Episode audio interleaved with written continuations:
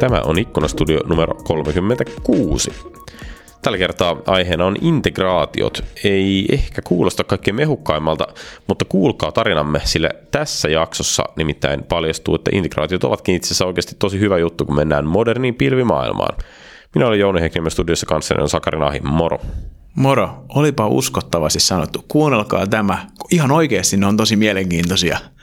Niin, kyllä mä ihan oikeasti uskon siihen, mitä mä sanoin. Dissing, dissing. Mutta se, se täytyy myöntää, että pilvi tuo ihan hemmetisti uudenlaista läpinäkyvyyttä ja varmasti meidän monen käsiin sellaisia työkaluja, mikä ennen on ollut sitä hemmetin heittomerkeissä bistok vääntämistä. Siis nyt sä olet niinku asian ytimessä, tuota mä juuri tarkoitin, koska mua alkoi Niin mä tiedän, mä käänsin sen. Mua alkoi huolestuttaa Jouni, ihmiset, Jouni. Just niin. Mua alkoi huolestuttaa nimittäin se, että, että mitä jos tässä käykin niin, että joku jättää tämän jakson kuuntelematta siksi, että mä mainitsin intron kym, ensimmäisen kymmenen sekunnin aikana Katkasi jo. Ne katkasi jo. Niin, no se, se voi olla. Mutta jos te jäitte kuitenkin tähän, niin, niin siis kuulkaa tämä viesti, koska oikeasti mä, mä olen henkilökohtaisesti niin vakuuttunut siitä, että nyt me ollaan menossa kohti parempaa suuntaa. Mutta hei, Sakke, semmoinen niin hauska juttu, minkä mä tajusin tässä taannoin kalenteria katsoessa. Niin tiedätkö, Ei. ikku, ikkunastudio täytti kaksi vuotta. Onneksi olkoon. Onneksi olkoon. Kiitos. Ja, ja tota, Onpa sulla lämmin käsi. No- siis kättelimme, ei nyt mitään muuta tapahtunut. Mm, joo, ei, kiva tämä mielikuva. Mutta tota, se on tarkoittaa siis todellakin 36 jaksoa, että se on ihan, ihan niin kuin silleen, jokunen näitä on tullut tässä pölistyä ja katsotaan, missä ollaan sitten muutaman vuoden päästä. Nyt me ollaan siinä, että niin kuin statistiikkoja 1600 kuuntelijaa noin kuukaudessa, että semmoinen 20 000 kuuntelijaa vuodessa. Sitä luokkaa, että siitä kohti uusia sfääriä ponnistamme. Niin. tartuttakaa kavereihin ne ikkuna Studio Kärpänen, ei kun flunssa. Joku semmoinen. Itse kyllä mietin, että meillä on jo kaikki Suomen Microsoft-skenessä työskentelevät kiinnostuneet henkilöt kuuntelemassa, mutta jos tämä tästä vielä nousee, niin ehkä se tarkoittaa globaalia kasvua. Ehkä me nyt koetaan laajentaa sitä microsoft tässä. Hyvä. Hei, mitä Suomessa on tapahtumassa yhteisrintamalla? Joo, eli Global Integration Bootcamp, KIBI, on 25. ensi kuuta, maaliskuuta. Käykää kattoon Faukin meetupista ja ilmoittautukaa sinne. Se on tällä hetkellä täynnä, mutta ilmoittautukaa silti, niin katsotaan joku isompi venue. Siellä on nyt jo odotuslistalla vähän porukkaa. Nyt me laittiin vaan meidän offiisi, mutta ei viitti sinne ottaa koodaileen, kun tulee ahdasta. Minkäs kokoinen tapahtuma se on? No siellä on nyt 20 slotia vedetty ja kyllä me nyt vähän enemmänkin saadaan tonne officelle mahtumaan, mutta toi, siellä on 10 odotuslistalla, että jos tästä tulee vaikka 10-15 lisää, niin ruvetaan miettimään jotain muuta mestaa. Ainahan tietysti fluksi on mahdollinen, mutta jos vähän koodaillaan, niin joku toinenkin mesta voisi olla. Eli siis kun tästä jaksosta opit uskomaan integraatioiden tulevaisuuteen, niin Global Integration Bootcamp on sinun paikkasi. Aika hyvä gateway. Ole siellä tai ole neljä. Mitä muuta? Segway. Sitten on 22. huhtikuuta on Global Azure Bootcamp. Eli jos tämän jakson perusteella vakuutut siitä, että Asuressa on hyvä olla jatkossa, Global Azure Bootcamp on sinun paikkasi. Voi. Sitten Jounin syntymäpäivät on, jos sä tästä pystyt vetämään jonkun jutun, niin Siihen on vielä vähän aikaa, mutta jos tämän jakson perusteella olet vakuuttunut siitä, että se on hyvä asia, että minä synnyin maailmaan, niin joo, I has nothing. Meillä on kova jätkä tänään. Kuunnellaan vähän, mitä sillä on kerrottavaa. Näin Kiitos. tehdään. Tällä kertaa Ikkunastudio porautuu siihen, että minkälaista oikeastaan on siirtää dataa sovelluksesta ja paikasta toiseen. Tätä hienoa siirtymäriittiä kutsutaan ehkä kansanomaisesti nimellä integraatio. Integraatiosta meillä on puhumassa täällä, voisin sanoa alan pitkän linjan erikoismies, entinen MVP, nykyinen Cloud One-nimisen yhtiön konsultti Harri Puupponen. Tervetuloa Harri. Terve, terve. Tervetuloa Harri munkin puolesta. Hei, integraatiot on mun mielestä silleen jännittävä aihe, että vaikka se kuulostaa älyttömän kuivalta, niin siihen kuitenkin niin kuin jollain tavalla niin kuin kuuluu se, että kaikki softat, kaikki ratkaisut, mitä tehdään, niin niissä jollain tavalla on se integraatiohomma taustalla. Niin, tota, niin mä luulen, että se, miten me tavallaan koodareina ajatellaan tiedon siirtämistä ja integrointia, niin se on ehkä erilaista kuin miten tuommoinen sun kaltainen integraatioammattilainen sen määrittelee. Niin aloitetaan siitä, että mitä on integraatio sun mielestä? No jo, joo, siis se on, se on just tota, eli, eli periaatteessa sehän on siis teknisesti tehdään asioita, että järjestelmät tai mikä tahansa keskustelee keskenään, siirtää tietoa. Ja jos softa, softan näkökulmasta lähtee sitä käsittelemään, niin usein se on kaksi softaa keskustelee keskenään, eihän siinä mitään. Se, sitä tehdään tosi paljon ja kaikki on sitä tehnyt, mutta sitten kun aletaan skaalaamaan sitä, että puhutaankin, että sata softaa keskustelee tai integraatioiden määrä kasvaa, niin se muuttuu se enemmän semmoiseen hallinnolliseen tai niin kuin hallinnalliseen toimintaan, eikä se ole enää niinkään sitä teknologiskeskeistä toimintaa. Ja silloin päästään kaikkiin mielenkiintoisiin asioihin, eli kaikkeen muuhun kuin siihen itse koodaamiseen, tekniseen tekemiseen. Heit joku esimerkki tuosta hallinnollisen no, toiminnan no, esimerkiksi, valtauksesta. Niin, esimerkiksi nyt otetaan vaikka, että jollakin, jollakin tota organisaatiolla on sata erilaista järjestelmää ja tietojen pitää liikkua siellä niin kuin ihan järjettömillä tavoilla tälleen niin kuin ulkopuolisista katsoa, eli, eli yhdestä kymmeneen järjestelmää joku tietty tieto ja sitten takaisin jostain. että tulee semmoinen ihan käsittämätön spagetti. Ja sitten niiden integraatioiden määrä alkaa olla todennäköisesti jo sitä luokkaa, että yksittäinen ihminen ei edes ymmärrä, mitä ne on, kuinka paljon niitä on, miten ne toimii. Eli tulee tämmöinen niin kuin volyymin kautta ne haasteet sitten. Ja tämä on tavallaan se, se alue, missä itse pyörii. Ja sitten puhutaan tuotteista, jotka hanskaa tätä. Ei niinkään mietitä, miten yksi integraatio tehdään, miten se saadaan tehtyä, vaan katsotaan, että miten nämä kaikki mahdollisesti sadat integraatiot saadaan tehtyä sillä tavalla, että niitä pystyy hallitsemaan ja periaatteessa jotain semmoista niin kuin hallintaa siihen, siihen mahdolliseen kaaukseen, mitä on. Mun, mun pakanallinen kello soittaa hälytys, hälytysmarssia, koska toihan kuulostaa siltä, että, että integraatioprojekti tarvitsee superprojektipäällikön eikä superkehittämistä. Miten, miten tässä voi näitä sanoja edes sanoa?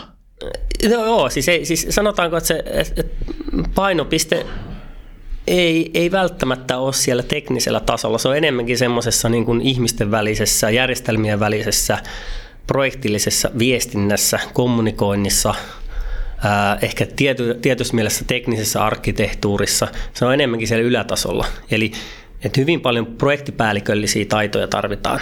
Ja ehkä semmoisia, niin kuin, että pystyy nopeasti näkemään tilanteen ja löytämään ratkaisuja, jotka toimii teknisesti sekä hallinnollisesti onko toi, voiko tuosta vetää jotain suoria korrelaatioita, että millainen on hyvä integraatiokaveri, että jos joku kuuntelee ja miettii, että no hei, meidän tarvitsisi streamlinaa tai suoraviivastaa meidän miljoonia integraatioita, niin onko lopputulema, että hei, me haetaan tiimi, jossa on kova projektipäällikkö ja kovat tekniset tyypit, vai, vai onko sillä, että sillä integraatiokaverilla pitää olla kova domain-tuntemus vai mitä? No integraatiokaverilla lähtökohtaisesti pitää olla niin kuin hyvä tekninen geneerinen osaaminen, eli tavallaan, että yleensä ei haittaa, että osataan niin kuin erilaisia järjestelmiä, ymmärretään tietokannoista,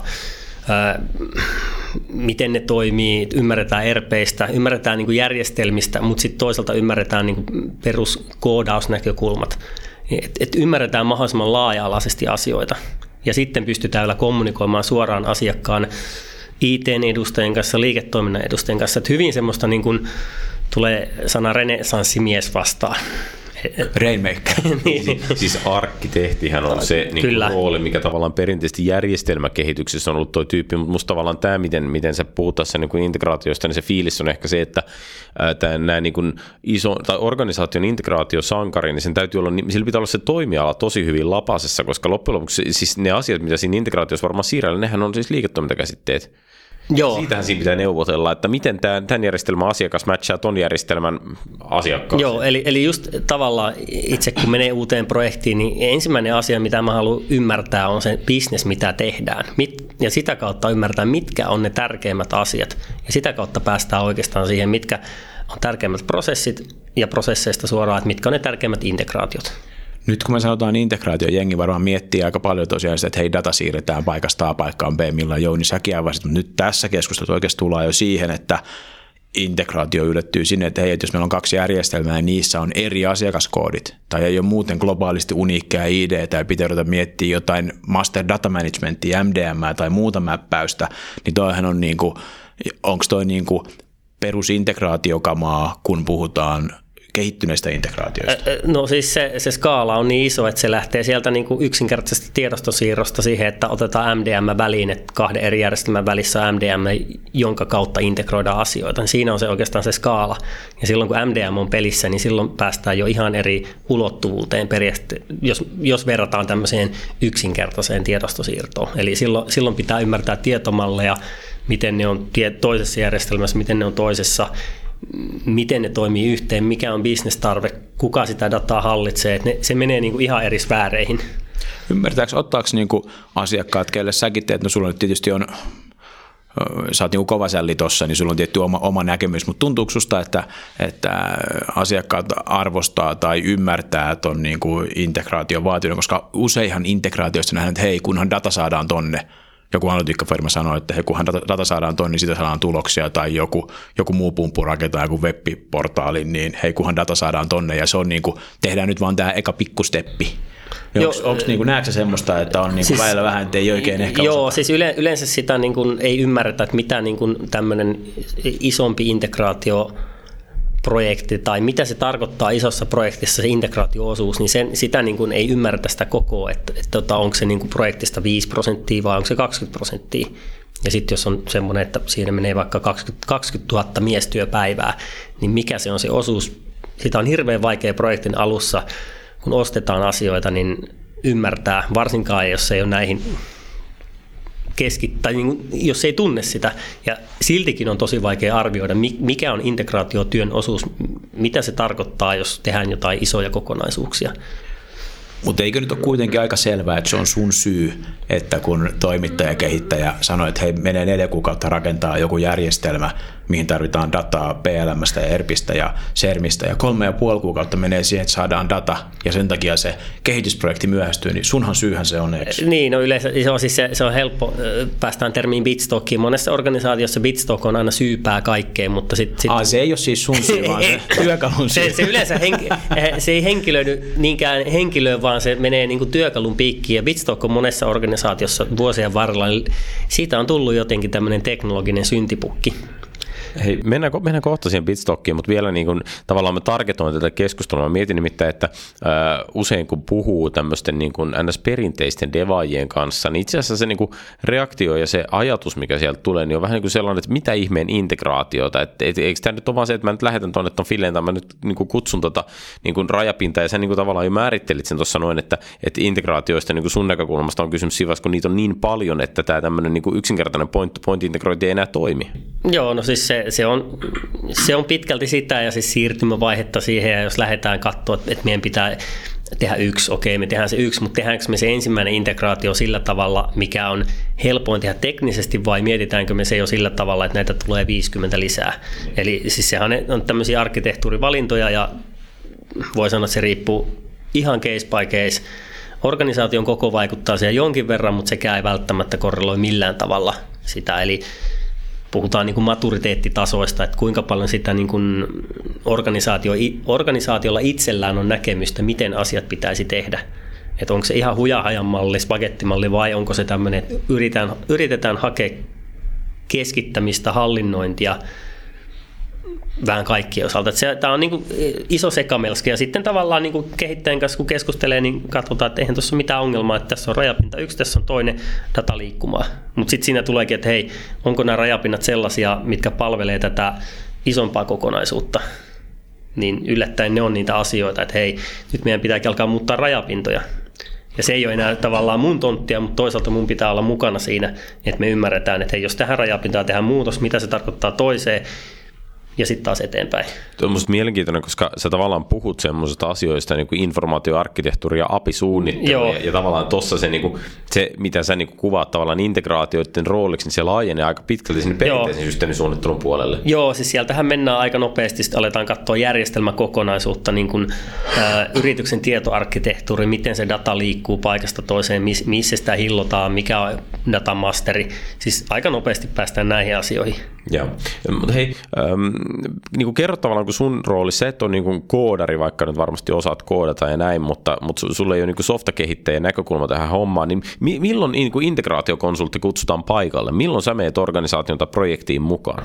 No silloin yleensä voisi sanoa, että, että kun tietty kokoluokka täyttyy, tai, tai on, on päätetty, että halutaan tehdä keskitetyllä mallilla tai halutaan nähdä siitä joku miten me voitaisiin siirtyä keskitettyyn malliin tai jotenkin hallita sitä integraatiosekaamelskaa, mikä jo on. Niin yleensä se on se, se, mennään joko projektien kautta tai sitten tarkastellaan asiaa enemmänkin niin, että nyt on niin iso paketti käsillä, että nyt pitää saada jotain hallintaa tähän. Ehkä kaksi tällaista. Niin kuin. Eli vähän niin kuin ongelman kautta. Joo, ongelman kautta yleensä, että, että tota, hyvin isossa organisaatiossa niin ollaan sit siinä tilanteessa, että se on enemmänkin semmoista johdettua arkkitehtuurityötä, jossa sitten vaan niin kun annetaan ehkä ulkoiselle konsultille, että hei, teepä tommonen. Mutta neitä on aika vähän.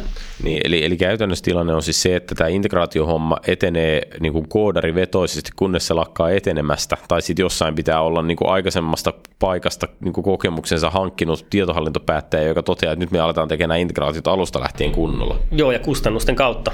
Se, että, että yhtäkkiä havaitaan, että miten joka paikassa tulee kustannuksia, ja sitten aletaan katsoa, että periaatteessa nyt mulla on vaikka kymmenen järjestelmää, ja näihin integraatioihin niin kun, kustannuksia alat, alkaa nousemaan joka paikassa ja sitten kun ne vedetään yhteen, niin katsotaan, että ihan käsittämättömiä rahasummia.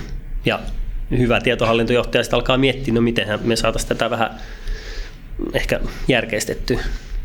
No hei, äh, okei, sä niin kuin ikään kuin myit sen ajatuksen siitä, että integraatiota pitää hallita jotenkin ja se ei ole ok vaan niin kuin koodata jokaisesta softasta yhteyttä toiseen, eli sitä nyt sanotaan niin point-to-point integraatioksi, mutta, mutta tavallaan niin kuin, mitä, mitä se on, mitä integraatioarkkitehti sit saa aikaiseksi, eli mit, mitä sä niin kuin lähdet luomaan, kun sä meet tuommoisen keissin, teet sä sen jotain palveluväyliä vai, vai keskitettyjä datavarastoja vai uusia softia vai, vai miten se no, siis, SOA, SOA tietysti huutelee SOA aika vähän aikaa. Niin, siis näitähän siis, tässä on nyt, että kun on teoreettiset mallit ja kaikki niin kuin, tietyt teoriat, mutta käytännössä se menee omalta osalta niin, että mä katson, että, että minkälaisia integraatioita todennäköisesti tarvitaan. Ihan kylmästi vaan, että onko tämä, että onko tämä pelkästään tiedostojen siirtoa. Ja se on se tietysti se kaikista simppelein malli. Siihen löytyy useita eri välineitä, sitä voidaan tehdä vähän eri tavoilla. Riittääkö se? Se yleensä joka firmassa, niin niitä tehdään paljon. Sen saaminen kasaan on suhteellisen helppoa se on ihan, ihan niin kuin teknisesti simppeliä työtä, mutta sitten kun me aletaan siirtyä siihen, että on useita järjestelmiä, data ihan hajallaan, niin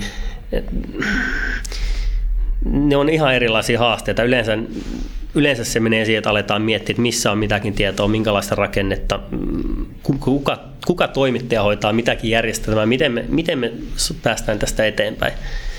Eli siis voi sanoa, että ei ole semmoista niin yhtä selkeää mallia. Miten toi aika, aika monella firmalla on jo jonkunmoisia legacy-järjestelmiä, mikä on tietysti ihan oma, oma, oma ongelmansa, niitä jatkokehittää ja niistä kuitenkin halutaan dataa ja ne on tuotantokäytössä ja niitä on vaikea korvata, niin ne on varmaan ihan oma päävaivansa myös. Joo, siis on, on niin kokemuksia on niin hyvin laaja-alaisesti erilaisista järjestelmistä, että sitten lähdetään ihan tämmöiseen niin kuin hyvin legacy-järjestelmää, josta ei niin kuin löydy dokumentaatio koko maailmasta, niin sitten häkätään jotain tekstifaili, joka saadaan jollain tavalla ulos, katsotaan mitä siitä saadaan revittyä ja viedään se johonkin tietorakenteeseen toiseen järjestelmään. Tuntuu siltä, että tämmöinen niin lean tai agile approach, mikä nyt tietysti on NS-perussovelluskehityksessäkin se aika hyväksytty malli nykyään, niin tuossa on vähän sellainen vaatimus, että niin kuin sanoit, aika vaikea arvioida etukäteen, ei asiakasorganisaatiokaan tiedä millaiselta legacy-järjestelmästä saa sitä kamaa ulos kuitenkaan. Joo, ja siis se, se on oikeastaan myös projekti alkuvaiheessa, niin mä yritän etsiä ne, ne, ne todennäköiset haasteet, eli onko, onko jotain semmoisia järjestelmiä tai paikkoja, mistä ei löydy kunnon rajapintaa. Et heti semmoisia niin tavallaan vaaran paikkoja, missä tietää, että, että tässä tulee töitä. Et jos, jos on esimerkiksi, pitää tehdä integraatio ihan kylmästi johonkin tietokantaa, niin en mä lähde sinne tietokantaan kirjoittelemaan ihan miten tahansa sitä dataa Eli Storage-proseduurien kautta. Niin, niin no sitten esimerkiksi tästä juuri, juuri kun sanoit, niin koodasinpa viime vuonna PLSQL jonkin verran, just, just sen näin. takia. Ja, ja tavallaan siitä päästään siihen niin kuin henkilö, joka tekee, niin sieltä voi tulla ihan mitä tahansa vastaan. Et tietysti C-Sharp on ehkä se, mitä on eniten tehnyt, sitten on PHP, PLSQL, TSQL, kaikkea tavallaan, mitä voi tulla vastaan, niin pitää pystyä jollain tavalla hoitaa. Jos et sä hoida, niin sit sun pitää se, se tavallaan se työ kuitenkin tietyssä mielessä koordinoida jollekin ja saada joku muu tekemään se työ. No, miten nyt sitten, kun kuuntelijoissa on joku isossa tai keskikokoisessa firmassa generalissimo miettii siellä, että hei, meillä on tämän kokosta tai tämän suuntaista ongelmaa, mitä sä oot tässä kuvaillut, että rupeaa olemaan vähän spakettia tai paljon kustannuksia tai ei tiedetä, mitä dataa missäkin liikkuu, niin jos mennään näihin työkaluihin, niin Microsoft Stack, mitä, mikä on ne sun normityökalut, 80 no, pinnaa case? No, joo, siis no, joo, tästä päästään sitten niin name dropping noista työkaluista, eli Bitstock, Bitstock tulee sanana, tietysti se on se johtuu siitä organisaation koosta ja sitten tietenkin kun pyöritään Microsoft-maailmassa, niin Bitstock tulee varmaan eniten vastaan. No toinen sitten semmoinen ehkä vähemmän integraatiovälineenä ajateltu on tietysti äh, SQL Server Integration Services, joka on ihan suoraan enemmän sitä batchi-hommaa. Sen nimi ei kyllä kuulosta yhtään siltä, että se olisi integraatioväline. Ei, enemmänkin siis... Eikö se ole palveluväline? en, enemmänkin äh, lataus, datan latausväline, että sitten siinä mennään niin kuin terminologisesti vähän niin kuin miettimään, että on, onko se nyt integraatiota, onko se nyt eräajoa, mitä se on. Mutta periaatteessa kaikki, missä siirretään dataa, niin onhan se jollain tavalla integraatioita. Mutta en, enemmänkin, että miten se mikäkin tuote asemoidaan ää, kokonaisuuden nähden yrityksessä. Eli jos on Microsoft Stack täysin käytössä, niin voi olla jopa, että on, on Bitstocki, SQL-serveri, sitten, sitten voi olla Asuresta integraatiopalikoita, niitähän löytyy. Ja sitten on vielä tämmöinen niin mustalammas orchestrator, joka on System Centerin tuoteperheestä, jota Microsoft ei myy integraatiotuotteena, vaikka se onkin semmoinen. Aha. Hei, tuossa on aika paljon kamaa, mitä sä sanoit, niin tota, vaikka niin Bitstalkilla on ehkä pikkasen sille huono karma ja, ja himmeä aura, niin... Ei niin kuin SharePointilla kuitenkaan. Niin. Meillä heti, heti ja pointit kotiin. Heti mentiin tuonne vyön alle osasto. Niin, niin tota, ehkä, ehkä siitä Bitstalkista olisi luontevaa lähteä. Se tuotehan on siis mikä Bitstalk Server, eli sehän on nimenomaan on-premise-tuote. Joo, No se, se miettii, että nyt on 2017, se on silloin vuonna 2000 suurin piirtein saatu ulos, niin onhan se jo vanha ja itsessään jo tietysti mielessä legacy-tuote. Mitä se niinku tekee? Että tavallaan mä, niinku, että jos, jos me ajatellaan tämmöisen niinku perus äh, niinku, tietojärjestelmän kehittäjän näkökulmasta, niin kaikki ymmärtää sen, että tässä mulla on SQL-serveri, mikä varastoi dataa, ja tässä mulla on web-serveri, joka piirtää käyttöliittymiä sille. Mutta mut, mut sitten niinku, tavallaan, niinku, mitä se Bitstock-server tekee?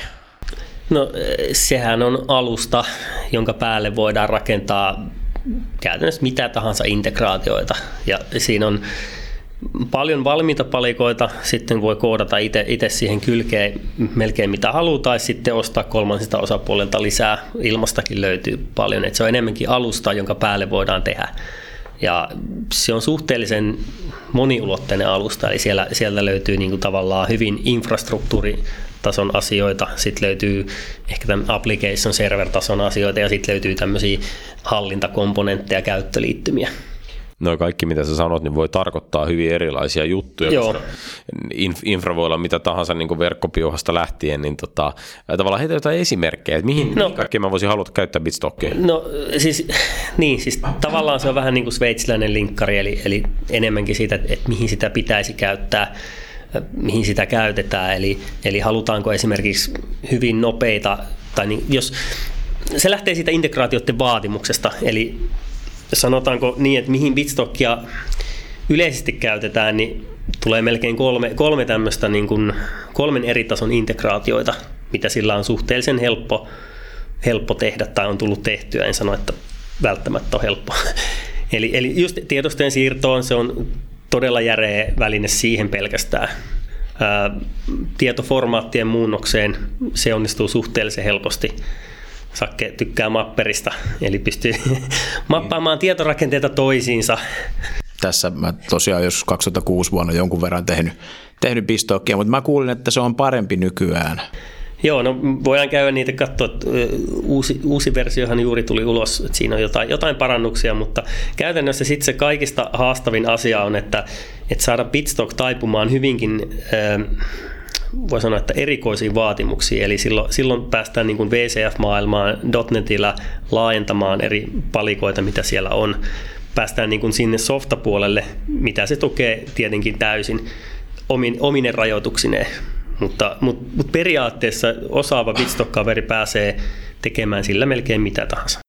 Silloin, silloin 2006 oli semmoinen, että Bitstock oli 99 prosenttisesti asiakkaille hyvä ratkaisu, jos haluttiin niin kuin vähän massiivisempaa kuin pointti-pointtia. Siinä mielessä, että siitä saa ihan niin kuin mm, miljoonatasolla periaatteessa eventtejä nopeasti läpi. Joo. Mutta siihen se ei ainakaan silloin vastannut, jos oli tarvetta määritellä niitä viestilatensseja ja tämmöistä niin kuin aika limitoitua toimintaa, Joo. jotain aikaikkunoita tai muuta vastaavaa. Joo, en tiedä, onko se Joo, eli, eli tota, niin kuin industrial periaatteessa tarve. Joo, siis tämmöisiä on, on just patternia, että miten Bitstalkista saadaan tehtyä tämmöinen, että niin kuin puhutaan muutamasta millisekunnista, että mitä se sitten tarkoittaa. Se vaatii aikamoista tunkkausta sitten, eli, eli ohitetaan sisäisiä niin kuin tietokantatallennuksia, tavallaan ohitetaan sitä arkkitehtuuria, mikä tavallaan on rakennettu enemmänkin siihen vikasietoisuuteen niin siihen löytyy taas malleja. Et se on, se on Bitstockin ehkä... Niin kuin, Mutta ei taida olla vielä työkaluna siihen suunnattu. Että kyllähän, niin kuin mä mietin silloin, ei että, itsessään. Niin, että Microsoft on suunnannut tuon niin kuin, niin kuin mainstream-yrityksiä, Joo. jotka voi olla tietysti isompiakin, ettei siinä mitään, mutta et, Joo, siis se, ehkä se on niin, että, Bit, että Microsoft on tehnyt Bitstockista tämmöisen vähän niin kuin yleis, yleistuotteen isoihin yrityksiin, että hei, viritelkää itse. Ja siihen Joo. löytyy aivan käsittämättömästi erilaisia ohjeistuksia, ei niinkään Microsoftilta itse, vaan ihan maailmalta, koska se kehittäjäyhteisö Bitstockin ympärillä on aika iso. Ja se, se on yksi isoista eduista ja tavallaan yksi syy myös ottaa Bitstocki käyttöön. Kyllä. Mikä toi, mikä Bistokin hinnoittelu on, on nykyään? Pystyykö Odota, siitä? Oota sakkeen. Niin Mä enää odotan. Koska niin, siis Harilta jäi kesken lista, eli sä luettelit tuolla kolme niin integraatiotyyppiä. A oli, A oli se... Ei, ihan siis mä, mä itse, itse tarkastelen näin, että, että se on niin tiedostojen siirtoon, niitä voidaan tehdä konfaamalla hyvin nopeita. Ja siihen Bistokia sanoit, että et, et pysty ei, suoraan suosittelemaan. Ei, ei, ei niin pelkästään se, niin se on turha järeitä kamaa. Mutta sitä käytetään paljon. Se on enemmänkin että se on se niin kuin yleisin ehkä, jos katsoo sinne integraatioiden määrää, niin tiedostojen siirto. Se on vaan, että jollain tavalla sitä kannattaa tehdä keskitetysti. Mikä, mikä siis kun sä sanot, että tiedostojen siirto on, niin varmaan se niin kuin kanoninen perinteinen esimerkki on se, että lähdetään FTPlle niitä palvelimelta toiselle. Joo. Mitä niin kuin Bitstock tuo tuohon lisää tavallaan? No, Millä tavalla se on erilaista hoitaa tiedoston siirto Bitstockin kautta kuin, kuin, niin kuin suoraan FTPlle? Niin, no siis se, että siinä tulee tämä keskitetty hallinta. Eli silloin meillä on aina tietty tapa tehdä asioita, ja sitten jos meillä on 200 tällaista siirtoa, niin me voidaan valvoa, onnistuuko ne, milloin ne menee. Me voidaan tavallaan niin kuin tehdä keskitetysti sitä, että siinä tulee se hallinta-aspekti. No mikä se Bitstock tuolla niin oikeastaan teknisesti ottaen on? Onko se niin kuin FTP-palvelin, joka osaa niin kuin vastata pyyntöihin? No siis Bitstock itsessään se, no sehän voidaan laittaa, äh, rakentaa siihen FTP-kylkeen, mutta itse suosittelen sitä käyttötapaa, että Bitstock on se, joka aktiivisesti käy muualta hakemassa dataa. Bitstockista ei haettaisi dataa ihan vain kuormitustietoturva ja kaikista muista syistä. Eli Bitstock toimii lähinnä niin kuin prosessin ohjauksessa siinä mielessä. Eli haetaan jo, jostain ulkoisesta FTPstä, työnnetään se vaikka jonnekin sisäiselle levylle, jotain tällaista.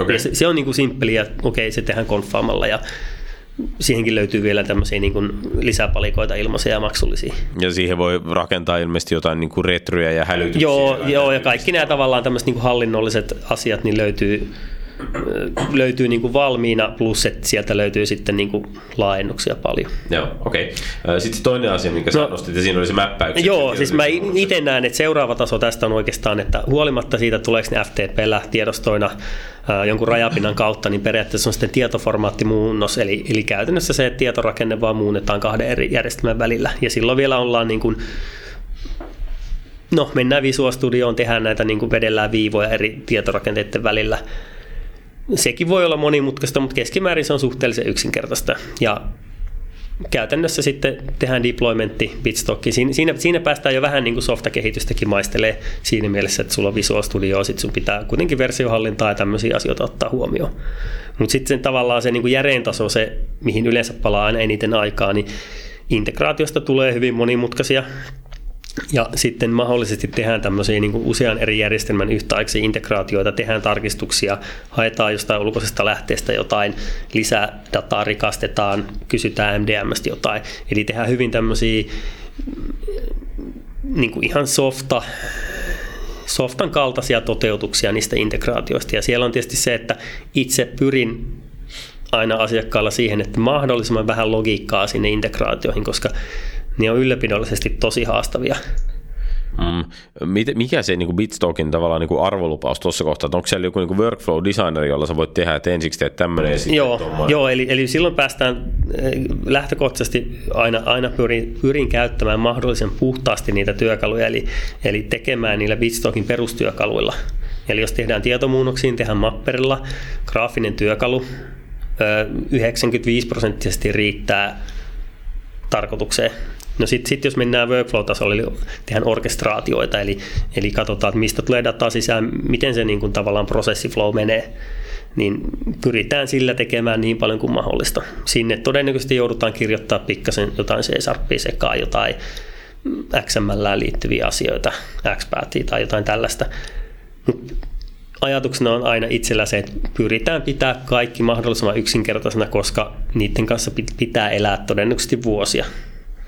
Niin lähtökohtaisesti nämä on samoja asioita, mitä niin kuin softan teossa yleisestikin ajatellaan, mutta integraatioissa pitäisi pystyä aina ajattelemaan sitä kokonaisuutta. Eli mistä se data tulee. Esimerkiksi semmoinen sääntö, että, että integraatiossa ei pitäisi lisätä mitään dataa siihen niin kuin dataflowhun, mikä menee läpi, että sä et keksi sinne loogisesti mitään arvoja.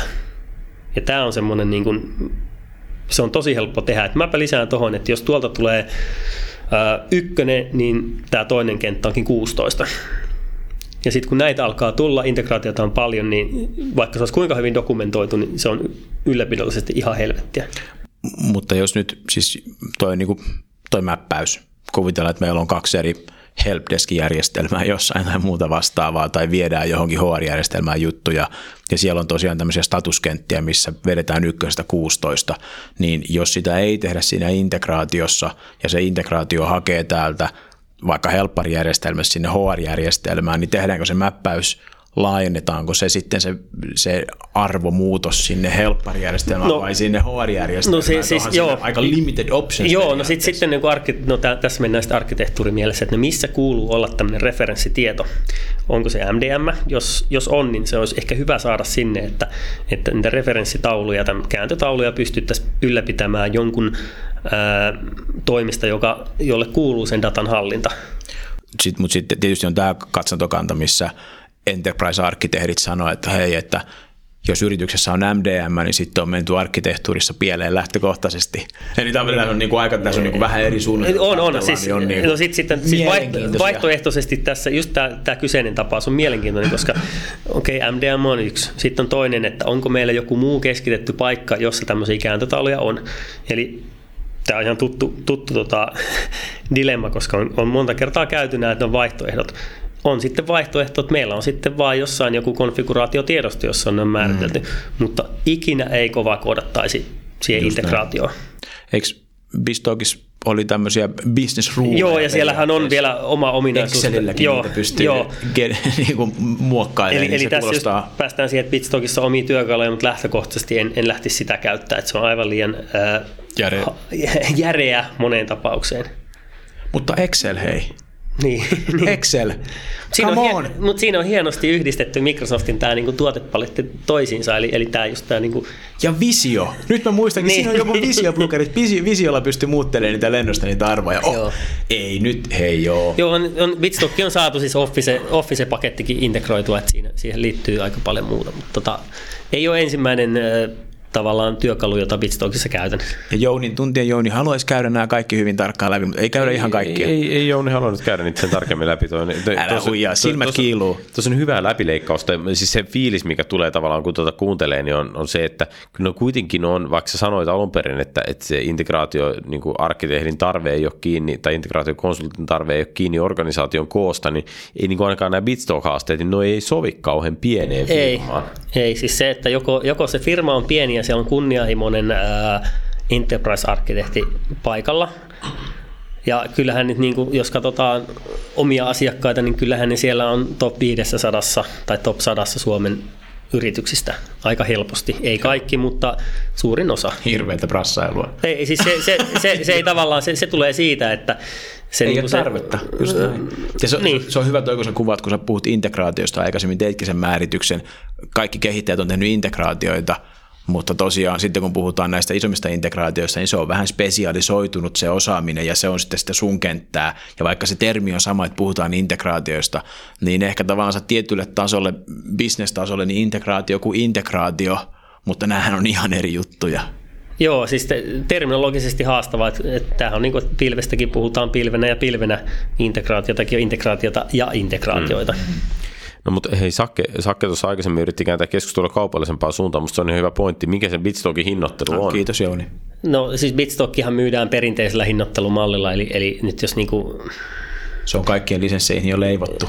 No siis sanotaanko näin, että, että tota, mä en lähde mitään absoluuttisia summia tässä sanoa, koska Bitstockin hinta vai, muuttuu paljon siitä, minkälainen sopimus organisaatiolla on Microsoftin kanssa.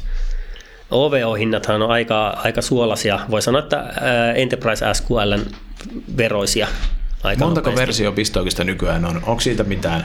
Käytännössä stand, standard, stand, standard ja Enterprise, mutta standardin käyttö on järjetöntä. Se on, se on rampautettu tavallaan niin kuin tietyssä mielessä sellaiseksi, että ei, ei, mikään isompi talo ei sitä voi ottaa käyttöön. Eli siellä on ja niin mikään pienempi talo ei tarvi. niin, niin. Ihan hyvä markkina. Ke- kelpo positiointi. niin. Eli, eli siis, Eli, eli tavallaan siitä päästä, että kaikki ostavat aina Bitstock Enterprise-version. Käy, käytännössä näin, että standardiakin löytyy, mutta silloin se ympäristö on hyvin pieni.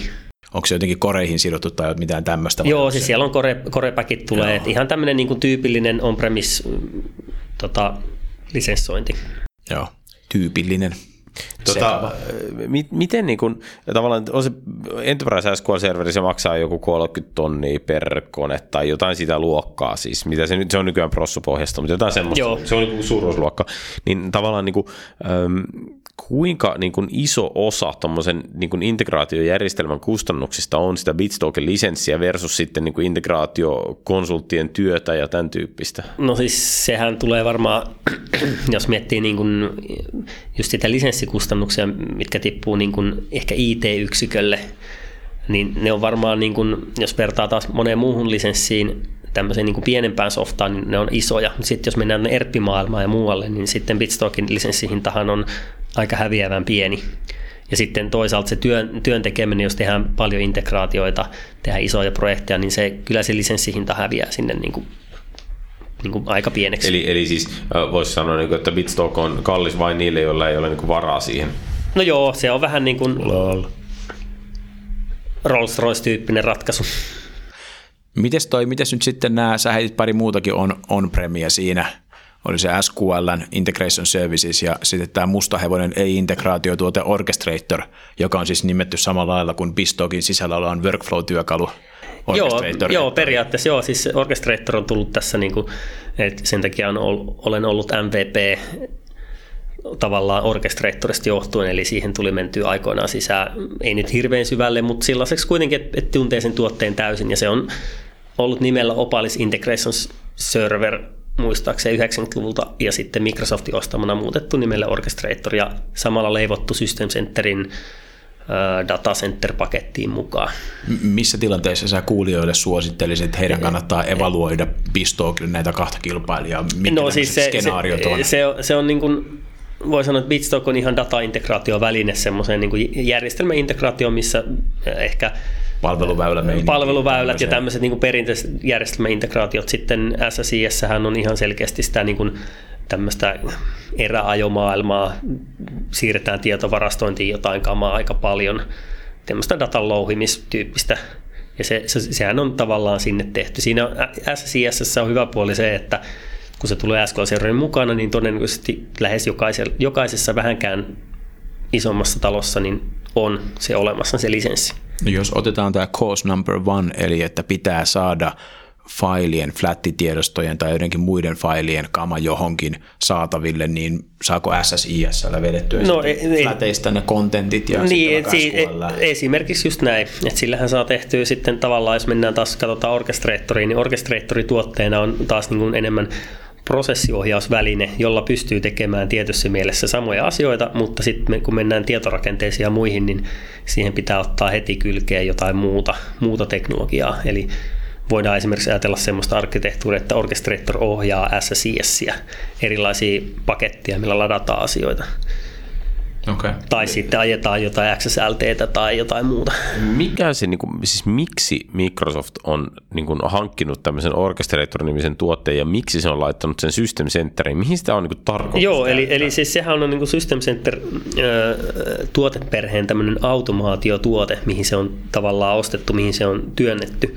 Eli sillä periaatteessa pystyy tätä niin kuin IT maailmassa niin kuin automatisoimaan asioita, ajamaan erilaisia workflow-tyyppisiä ratkaisuja, tekemään prosesseja pilveä vasten konesalissa. Että se on enemmän tämmöinen niin kuin IT Pro-maailman integraatioväline. Eli onko se, niin kuin, onko se tarkoitettu niin johonkin tämän tyyppisiin skenaarioihin, että kun mulle tulee uusi työntekijä, niin automaattisesti luo sille tämmöisiä, tämmöisiä Joo, asioita? just tällaiset. Periaatteessa aika helppo, ADn käpistely on tosi helppoa. Hiirellä voi kliksutella asioita, sillä voi rakentaa niin kuin työnkulkuja todella helposti. Aja PowerShelli. Just, ja PowerShell on ehkä se ensimmäinen sen laajennusväline, että, että että voi sanoa, että aina kun sekaannun orkestreettoriin, niin PowerShell tulee kyllä mukana. Pystytkö sä vetämään prosentteina, että sun on-premise prokkitsista, kuinka suuressa osassa sä käytät Bistockia versus näitä muita? No jos, jos niin katsoo asiakkuuksia vai, no ehkä sillä niin työmäärällisesti. Niin varmaan Voit sun vapaa-ajan projekteista? niin, niin, no ei, ei sillä että, että paljonko niin kuin vuodessa menee tuntia mihinkin, niin on se, että niin kuin Bitstock on varmaan 90 prosenttia ihan niin. No, no joo, ei voi sanoa. Itse on isoja nyt, keissejä, että se on se niin, tietysti. Niin, mutta... niin mutta sitten jos nyt itse asiassa nyt mun pitää vetää vähän takaisin, koska nyt kun katsoo, niin Asurehan on Logic Appsia ja integraatiopalikoiden viimeisen vuoden aikana niin itse asiassa noussut varmaan sinne niin Bitstockinkin yli jopa. Ja sinne varmaan mennään. Men, mennään sinne Joo. Joo. No itse asiassa no on-premista 90 pinnaa on-premista menee Bistockiin ja sitten 10 Joo. pinnaa sä hoidat Joo. kevyemmillä työkaluilla. Joo. Mutta, mutta niin kuin hei, vielä tästä niin kuin sen verran, että, että tavallaan ö, meidän kuulijat ja siis ylipäätään niin kuin yleisö, niin on aika pitkälti kuitenkin, kun siellä on tuo niin kuin NS-perusdevaa ja yleisö, josta kuulostaa loukkaavalta, niin se pahoittelu, niin siitä yritän sanoa, että perusdeva ei toi voi loukata ketään. Sellaista ihmistä, joka keskittyy softan kehittämiseen kehittämiseen, mutta ei välttämättä tarkastele niin kuin ITtä ja, ja niin kuin enterprise-arkkitehtuuria sen laajempana ilmiönä. Ja, ja heille yleensä SQL Server on tuttu, ja siellä tulee tämä SSIL ja SSIL, eli SQL Server Integration Services, niin, niin tavallaan niin positio vielä pikkasen sitä, että mihin sä sitä SSIS käyttäisit, ja onko sillä niin kuin rooli tässä keskustelussa? No joo, siis siinä, siinä oikeastaan se keskustelu aika, aika monessakin paikkaa, no ei nyt kaikissa paikoissa tule, mutta se just sillä, että hei, että me haluttaisiin Bitstockilla ajaa tämmöinen niin kuin 50 gigan tiedosto nyt tonne jonnekin toiseen paikkaan, niin sitten aina tulee se, että, että, että Bitstock on tämmöinen sanomapohjainen integraatioväline ja sitten tulee enemmän tämmöiseen niin kuin eräajamiseen, ison datamassan käsittelyyn, enemmän tämmöiseen niin eräajotyyppiseen maailmaan. Ja siinä se voi sanoa, että se isoin ero on. Ja sitten mennään hyvin lähelle tietokantaa, kun tehdään SSIS. Eli todennäköisesti se siirretään tietokannasta tiedostoon, tiedostosta tietokantaa. Tehdään tämmöisiä asioita. Eli, eli tietyllä tavalla voi ajatella, että niin kun sulla saattaisi olla niin kun SSIS-paketti, joka tuottaa niin kun tietokannasta levylle tiedosta, ja Bitstock käy hakemassa ne ja toimittaa ne jonnekin toisaalle, ja sitten siellä taas SSIS ilmaisee ne kantaa. Joo, ja sitten se on, niin kun, sit jos tulee suorituskykyasioita ja muita, niin Bitstock ei todellakaan ole semmoisissa isoissa datamassoissa suorituskykyinen. Että sitten pitää mennä sinne lähemmäksi kantaa tekemään asioita. Niin. Bitstockissa kannattaa toi, että se on tosiaan viestipohjainen, niin kuin sanoit, ja se persistoinen viestit, siellä on SQL taustalla, ja MSG Box-niminen toi. Että ei, siinä niinku, ei se niinku mitään magicia ole sekään tavallaan. Ei. Kyllä ne palaset on aika, käy kattoon kuva, niin ne on aika selkeitä. Että Joo, et siis, paljon pystyy. Monitorointi on hyvä, niin kuin sanoit. Joo, ja Joo, siis se on ehkä monta kertaa joutuukin tätä niin kuin tuotetta asemoimaan, että, että, että tota Bitstocki, että me puhutaan sitten jostain restirajapinnoista, web-servicestä, ehkä jostain XML-tiedostoista, CSV-tiedostoista, mistä me syödään, sitten päästään jonnekin sappiin, ja sappihan on tietysti aivan oma maailma niin kuin teknologian näkökulmasta. Et Bitstock aika hyvin tukee SAPin kanssa integroimista, mutta kyllä siinäkin aikamoinen savotta voi olla. Mutta sappihan ei tuo integroimista minkään kanssa. Joo. No, mut... mä, mä, en tiedä, menisinkö tässä puhun pistookista silleen. ei, ei, ei mennyt hei sappiin, johonkin, johonkin pitää vetää Koska meidän sapjaksoon. Mut, hei, se on kyllä hauska idea. Mutta hei, ennen kuin mennään pilveen, niin yksi semmoinen niin aspekti, jota me ollaan tällä hetkellä sivuttu aika vähän, on siis se, että sä oot niin kuin tavallaan sä oot puhunut mun mielestä aika klassisista niin kuin integraatiomalleista, tiedostojen siirtämisestä ja eräajosta ja tämmöisistä. Ja kun, niin kuin ainakin mun asiakaskunnassa niin on tosi, tosi dominoivana se tarve, että vanhoja niin kuin hitaita prosesseja pitäisi saada muunnettua reaaliaikaisemmiksi. Ja niin kuin siihen vastaus ei ole se, että pollataan tiedostoja sekunnin välein, vaan Joo. pitää siirtyä. Niin kuin, me aletaan puhumaan, no aika, ekaksi puhuttiin soapista ja nyt puhutaan restirajapinnoista, niin miten nämä niin kuin integraatiotuotteet siihen tarjoaa? Joo, no siis se on enemmänkin sitten, sit, että kyllähän se niinku tuote, Bitstockikin vääntyy kaikkeen, mutta se on enemmänkin sitten siihen, että miten se kokonaisuus laitetaan toimii, että et, että tota, kaikki ymmärtää sen, että jos halutaan nopea prosessi, niin sitten se teknologia pitää nostaa sille tasolle. Että et tavallaan niin kuin Bitstalkilla pystyy tekemään kaikki, mutta jos muut osapuolet eivät tue sitä tämmöistä niin kuin reaaliaikaista toimintaa, niin sitä on hirveän vaikea tehdä. Et Bitstalkilla lähtökohtaisesti, niin mulla on ollut semmoinen malli, että aina Bitstalki se ei jää hilloamaan mitään tietoa, vaan se aina pistää se eteenpäin välittömästi. Oli sama teknologia mikä vaan. Ja, mutta, mutta siis kuitenkin niin kuin teknisessä mielessä, niin sä voit laittaa sun Bitstalkin niin, että sen sijaan, että se ottaa FTP-yhteyksiä ja käy hakemassa dataa, niin se voit niin kuin tehdä Bitstalkin, joka esimerkiksi vaikka vastaanottaa restirajapinnan joo, joo, silloin voidaan, voidaan tavallaan niin kuin Bitstalkissakin tarjo- tehdä sellainen niin kuin API maailmaan liittyvä, tai niin kuin vähän sellainen apityyppinen ratkaisu. Niitä on vähemmän tehty, mutta periaatteessa nyt, sit, sitten kun päästään pilveen, niin niiden tekeminen on huomattavasti helpompaa. Eli periaatteessa on-premise-puolella tämmöinen niin apin tarjoaminen ulo, ulospäin talon sisällä, talon ulkopuolelle, niin aika paljon joutuu tekemään töitä miettimään sitä, että Bitstalkia ei voi exposata ulospäin, että pitää olla joku, joku proxy jollain tavalla, jonka kautta otetaan vastaan.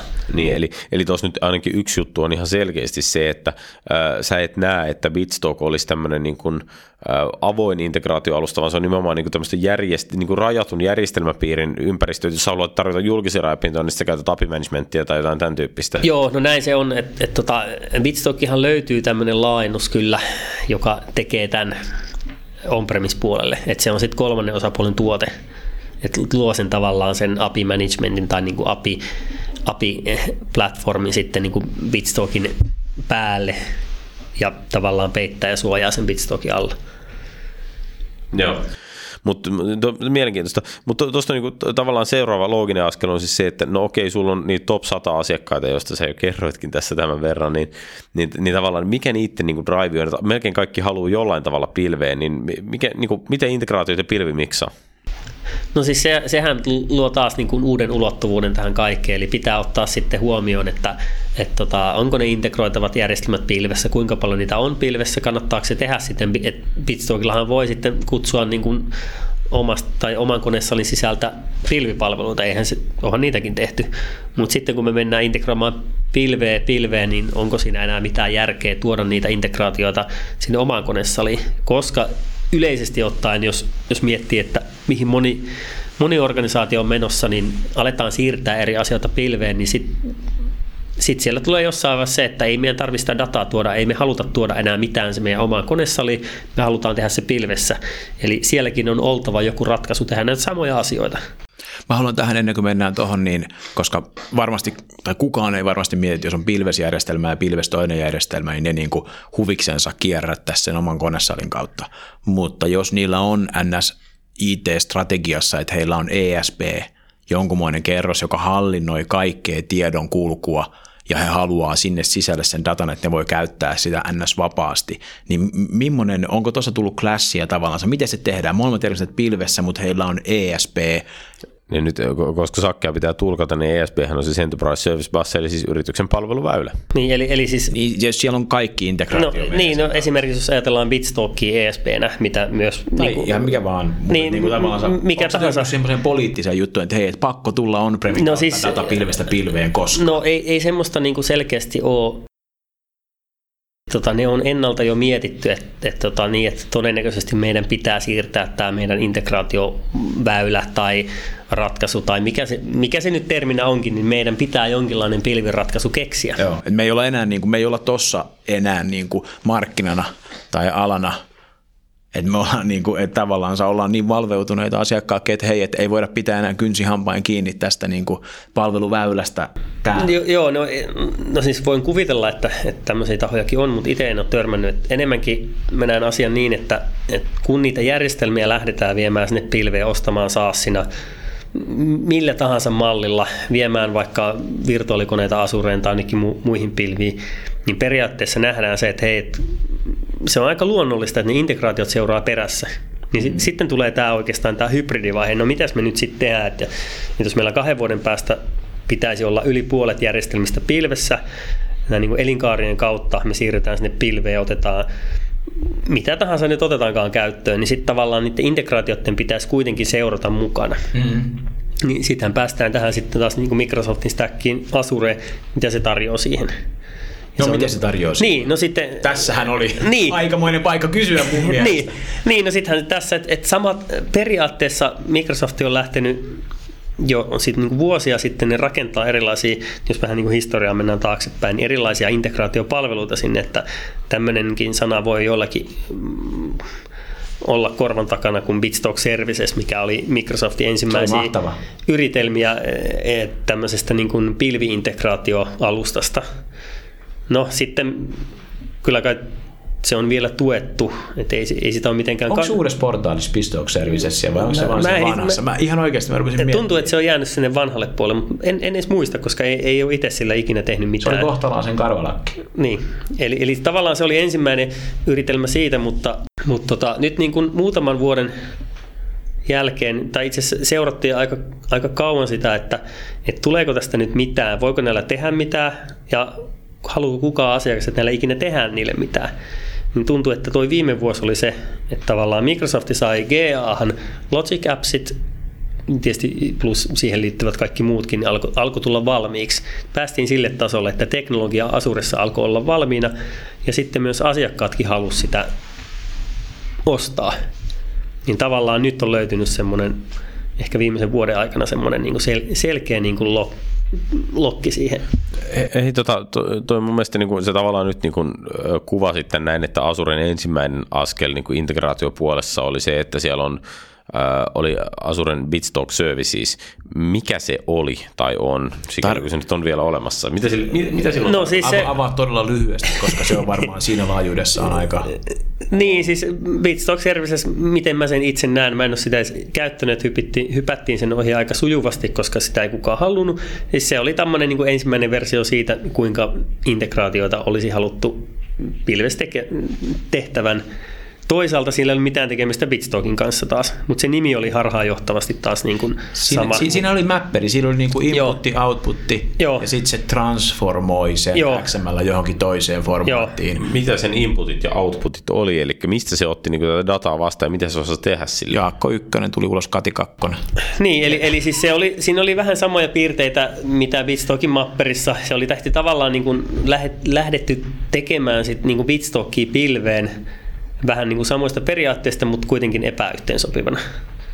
Ja se oli varmaan niin kuin ensimmäinen, missä se silloin jo toimi Siis huonosti. Osasiko sekin niin kuin, tehdä FTP-pyyntöjä ja tämän tyyppisiä? No, hyvin rajatusti. Musta siinä oli joku FTP-pyyntö. Oli. Joo, siis- Mä, mä katsoin sitä kerran johonkin juttuun ja sitten oli sillä tavalla, että okei, mulla Joo. meni vartti, kaikki nämä niinku optiot on nyt läpikäyty. Joo. Tämä on niinku todella... Se oli hyvin semmoinen ehkä pokki. Joo. Pokkitason ratkaisu. Ja, mutta sel- selkeästi varmaan niin Logic Appsin jollain tavalla tämmöinen visiollinen ensiaste, Joo. koska nyt kun Harri kertoo meille Logic Appsin, niin Joo, eli, eli, eli tavallaan siis se, se, mikä Logic Appsissa alkoi kiinnostaa, niin siitähän no pari vuotta, kun se, sit se ilmoitettiin tämä niinku ä- ä- appsien, että miten nämä asemoituu, ja sitten tuli Logic Apps-terminä, ja sitä ihmeteltiin, että mikä tämä nyt oikein on, ja aika jännä termi.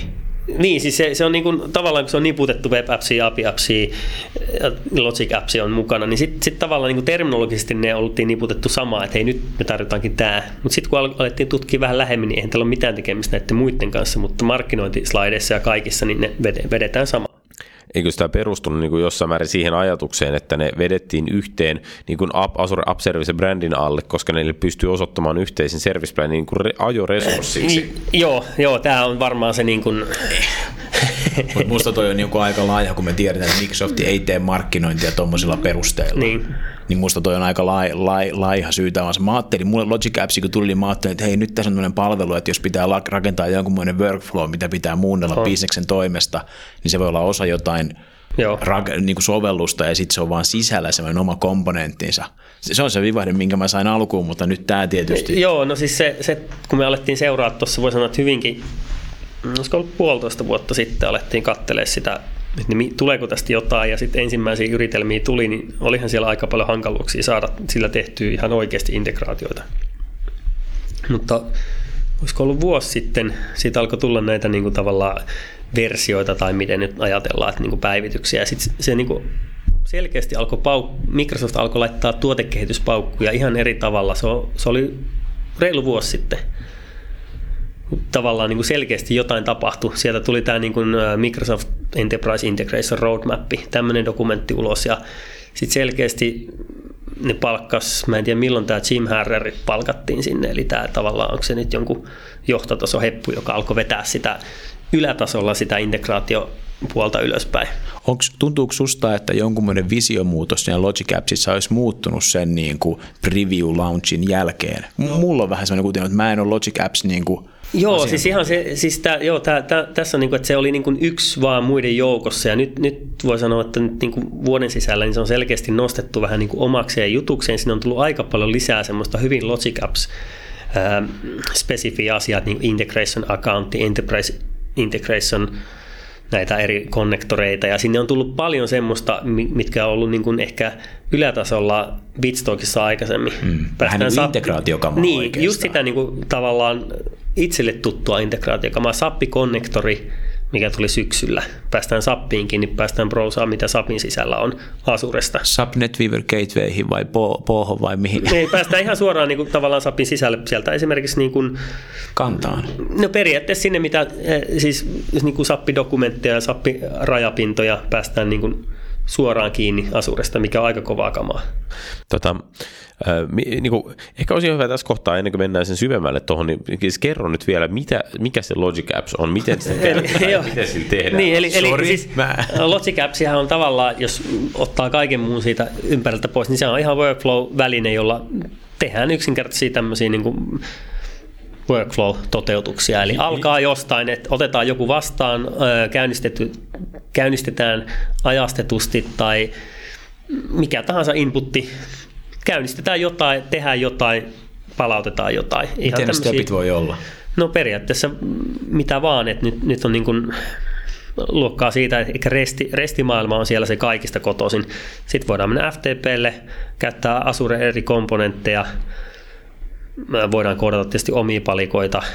Et periaatteessa voidaan käsitellä jo melkein mitä tahansa, mitä nyt halutaankaan käsitellä, oli siis mitä tahansa teknologia, että päästään on-premiseen kiinni, päästään ohjaamaan, itse asiassa nyt mielenkiintoinen uutuus, Logic Appsilla päästään ohjaamaan itse Asureen, eli siihen löytyy konnektori, että sä voit niinku tavallaan tehdä workflown, joka ohjaa Asureen Logic Appsilla, eli itse itseään komentain tyyppisiä ratkaisuja. Onko se niin kuin Azure Automationin kilpailija jollain tasolla? No, siis, Mut siis ei ehkä mennä tuohon. Ei, ei mennä siihen, mutta, mutta niin kuin tavallaan periaatteellisesti niin joo. Että jos Azure Automation on PowerShell-pohjainen, niin mm. sitten Logic Apps on REST-pohjainen, että voidaan käskyttää rajapintoja. Eli tuo aika paljon uusia ulottuvuuksia eri asioihin. Mutta eli, eli siis se niin Logic Appsin käyttökokemus on niin kuin samantyyppinen kuin sanotaan Windows Workflow Foundationilta, että tämmöisellä, että sä niin kuin raahaat hiirellä. Joo, joo aika, aika paljon sitä niin kuin tuttua Bitstalkista kliksuttelua, eli, eli suunnitellaan niin kuin ehkä ylätasolla. Voidaan tehdä tälleen graafisesti suoraan Azure-portaalin, tai sitten otetaan Visual Studio käteen ja sielläkin voidaan tehdä graafisesti, siihen löytyy jo ihan ok, ok tota, tavallaan laajennus Visual Studio, tai sitten mennään ihan JSON ja itse suoraan puukottaa, että et voi, voi kai sitä koodaamiseksi kutsua, jos JSONilla määrittelee asioita. Vanha kun on VF pääsee oikeuksiin niin. Windows Workflow Foundation. Tota, äh, niin onko Windows Workflow Foundation, kun tästä tuli puheeksi, ja sitten tulee niin kuin mieleen kaikki nämä SharePointin vanhat workflowt ja tämmöistä, niin se niin kuin yksi, yksi tavallaan tämmöinen iso niin kuin arvolupaus oli se, että pystyt tekemään helposti semmoisia workflowta, jotka saattaa olla niin kuin jopa viikkoja kesken, ja se vehje vaan huolehtii siitä tilasta, niin onko niin kuin Logic Apps, onko se niin kuin tarkoitettu, kun sä puhuit positioit Bitstalkin niin, että sinne ei pitäisi varastoida kamaa, onko Logic no, joo, Apps niin joo, siis se, nopeasti kaikki läpi, no, vai voiko siellä kestää ne asiat? No voihan siellä kestää, mutta se, että mä en lähtisi Logic Appsilla tällä hetkellä tekemään mitään pitkäkestoisia asioita, että ne persistoitaisiin varmaan jonnekin muualle. Saako transaktioita sinne Logic ja, Joo, ja transaktiothan puuttuu sitten myös. Eli Bitsto- et, et, tavallaan, että se on niin Bitstockissa edelleen tietyt asiat, mitkä on niin kuin, mitä, transaktiot. Niin, transaktiot, mutta se, että milloin niitä tarvitaan erilaisissa integraatioissa, niin se on toinen juttu. Mm, mutta jotain integraatioita niin kuin ilman transaktioita, jonkun tyyppisiä Joo. integraatioita on vaan niin kuin hemmetin. Joo. En, en mä sanoisi vaikea, helppohan se on tehdä ilman transaktioa, mutta kuka uskaltaa? Niin, no siis se on, että, että tavallaan siellä maailmassa Bitstockilla on selkeitä etuja, että siellä on se transaktiopohjaisuus ja tämmöiset niin kuin pitkät parikin viikkoa voi, no en, en ehkä tekisi sellaisia, mutta teknisesti voidaan tehdä. Tämä, tämä on myös nimittäin Bitstockista pitää sanoa, että sitä mainostetaan, että voi tehdä tämmöisiä to, todella pitkäkestoisia integraatioita, mutta sitten kun lukee jotain tämmöisiä niin kuin best practices malleja, niin älä tee niitä. No niin. Todella pitkäkestoinen jää keskusteltavaksi. Muutaman päivää on ihan ok. niin, niin, niin. tota, Okei. Okay. Hei, miten tämä niin Logic Apps tavallaan suhtautuu Bitstockiin siinä mielessä, miten sä nyt näet näissä sun asiakkaissa, että Logic Apps kiinnostus rupeaa hiljalleen ilmeisesti heräämään, Joo. se välineistö on kypsynyt, tämä oli niin sun arvio siitä hommasta.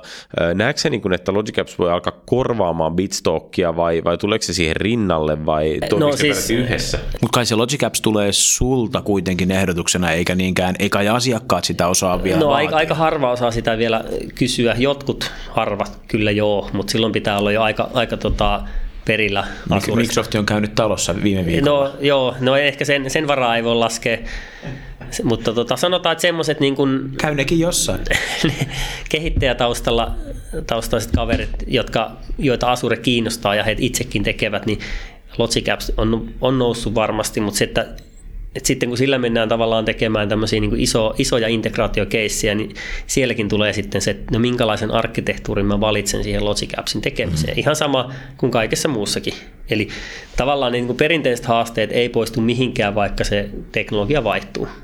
Et mahtava puolihan tuossa on se, että ei tarvi miettiä, että no minkälaisia palvelimia on, mitkä ne on ne niin kuin siellä pelli alla koko ajan se tilanne. Et Logic Appsissa päästään tosi paljon tekemään itse integraatioita, miettimään sitä dataa – mikä siinä on siis pricing, jos ei tarvitse tuommoisia miettiä? E- eli silloin mietitään niin kuin transaktioita ja e, aktiviteetteja. Tavallaan se on niin kuin, se hinnoittelu aika paljon, kuinka paljon asioita tapahtuu, eli transaktiopohjainen.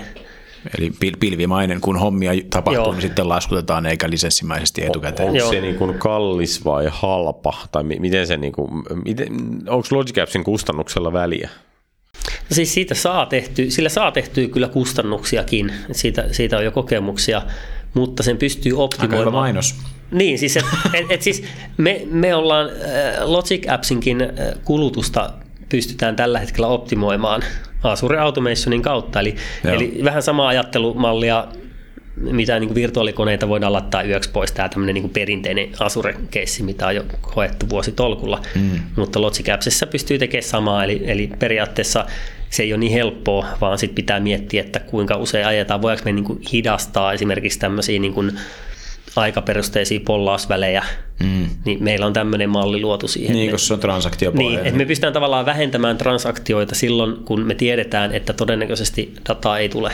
Just näin siinä on machine learning tietysti siinä kyljessä prediktoimassa tätä, sehän on pakollinen. Ja. Mutta hei Logic Apps, mua kiinnostaa se, että sanotaan, että siellä on se sata integraatioa, ja ne on niin erityyppisiä, eli niihin tarvitsisi tehdä monta Logic Appsia. Miten tämä, koska Pistoonkinhan, niin kuin säkin olet pari kertaa jo maininnut ja Jouni on sitä kaivannut, niin isoimpia juttuja on tämä niin kuin, single point of control siinä mielessä, että se hallinta, Joo. virheet ja, ja terveys tulee yhdestä paikasta esille kaikelle – datasiirrolle? Joo, no siis tämähän on, siis että voi sanoa, että sitä, se on niin kuin, se ei ole täydellinen, mutta se suunta on oikea. Eli, eli okay. it, et se, et sitä niin kuin Logic Appsia pystyy, jos meillä on vaikka 140 niitä yhdessä resource groupissa. Ja tavallaan niin kuin yksi ympäristö, vaikka sanotaan, onko se testiympäristö, niin 140 Logic Appsia, jotka on sitten ää, tietyllä logiikalla rakennettu, että et tota, yksi integraatio ei ole yksi Logic Apps, vaan rakennettu tälleen palasista. Niin, palasista.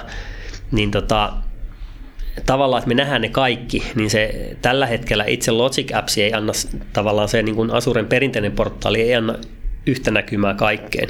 Mutta sitten me ollaan tehty siihen erilaisia työkaluja. Eli, eli, eli se tiedon saa niin ulos. Sieltä. Niin, sen tiedon saa ulos, että sanotaanko se, mitä Asuresta tarjotaan Logic Appsin ää, niin kuin hallintaan rajapintoja ja se, mitä he käyttöliittymältä näyttää, niin se käyttöliittymä tulee aika paljon perässä. Eli me, me tiedetään se, että sinne tulee meidän toivomia tot, tota, näkymiä varmaan siihen ihan perinteiseen käyttöliittymään, mutta me ollaan jouduttu tekemään sinne itse jo vähän niin kuin laajennusta. Tuossahan tulee tuo perinteinen ongelma, että jos sä rakennat monesta Logic Appsista yksittäisiä integraatioita, niin millainen monitorointijärjestelmä sulla pitää olla, että se kertoo, että nyt tässä integraatiossa on ongelma, jos yhtä fragmenttia käyttää monta integraatioa. No, no, toi, toihan on, niin kuin, toi on niin kuin mm. oma, mutta toi on kiva, koska on aina kehityspuolen ongelma. Nehän on aina kivoja. Niin, no siis se, että mehän valvotaan sitten tavallaan, katsotaan sitä Iltaisin. OMSilla sitä ää, kokonaisuutta, eli, eli tavallaan Aivan.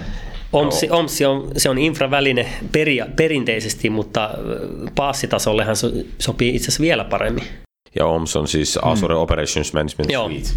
Joo, eli tota, ihan niin kuin perinteinen val- pilvivalvontatuote, mutta se, että sitä kun käytetään Logic Appsien kanssa, niin se käyttö vähän muuttuu erilaiseksi verrattuna virtuaalikoneiden valvontaan. Eli onko se niin kuin idea periaatteessa se, että äh, OMSI ja niin kuin Logic Apps yhdessä on aika lähellä sitä, mitä Bitstalkilla pystyy tekemään niin kuin hallintakokemus? No tietysti mielessä joo, että et sit puuttuu jotain ja jotain on vähän enemmän, eli, eli käytännössähän se menee niin, että me nähdään kaikki, kaikki se niin kuin toteuma, miten Logic Appsit on suoriutunut, niin se saadaan OMSia ja me voidaan sitten haulla te- tehdä sinne erilaisia hakuja, millä me nähdään, että menikö kaikki ok, tuliko virheitä, ää, tuliko jostain jotain dataa, eli hiljaisuuden valvonnat, kaikki tämmöiset perinteiset niin integraatiovalvonnat, niin me pystytään OMSilla tekemään. Onko nyt sitten, Jäbällä on niin paljon näkemystä ja kokemusta näistä eri työkaluista, niin kuulijoille periaatteessa taas niin kuin päätösten helpottamiseksi, että jos organisaatio on eteenpäin kallellaan tai pilvi on tulevaisuudessa, niin onko sun suositus tavallaan että hei nyt niin kuin toi Logic Apps Azuresta varsinkin on nyt se The Tool, se on se, se työkalu, millä Bistockia voi korvata jollain osin tai vastaavia, ja että sen evaluointi tällä hetkellä kannattaa. No joo, var, varsinkin se, että jos on Bitstock, niin sen laajentaminen, siis Bitstockin niin laajentaminen Asureen tai, tai yhteiskäyttö, niin se on varmaan se, niin kuin se avainjuttu tällä hetkellä. Entä jos on Mullesoft? No siis Logic Appsihän ei siinä mielessä, niin kuin, sähän voi, Välitä. nekin, nekin, nekin voidaan naittaa yhteen. Mm. Eli siis siinä mielessä Logic Apps on aika niin kuin, uuden tyyppinen integraatioväline itselle, että se ei ole mitenkään kiinni Microsoft-maailmassa, että ei, sillä tarvi, ei sun tarvii C-Sharpia osata pätkääkään, ei sun tarvii osata mitään perinteistä Microsoft-teknologiaa tai tapaa tehdä asioita. Hmm. Eli sitten kun mennään noihin Logic Appsin kyljessä oleviin asioihin, Service Bus, ei se niin kuin liity millään tavalla mihinkään tiettyyn teknologiaan, se on vain Service Bus, mitä voi käyttää Asuressa. Mutta ei, tietysti Service Bus nyt ei, Azure Service Bus ei, ei ole sinänsä kauhean helppo, kun mennään, jos mennään niin. Niin. Kuin sinne äärikäyttöön. Niin, no sitten tavallaan miten Logic Appsilla tai niin integraatiokeisseissä voi käyttää Service Busia, niin se on, se on taas aika kevyttä. Eli Joo. sitä voi suoraan lukea ja kirjoittaa Logic Appsista. Et, Niin. et siis ei tarvitse edes koodata mitään.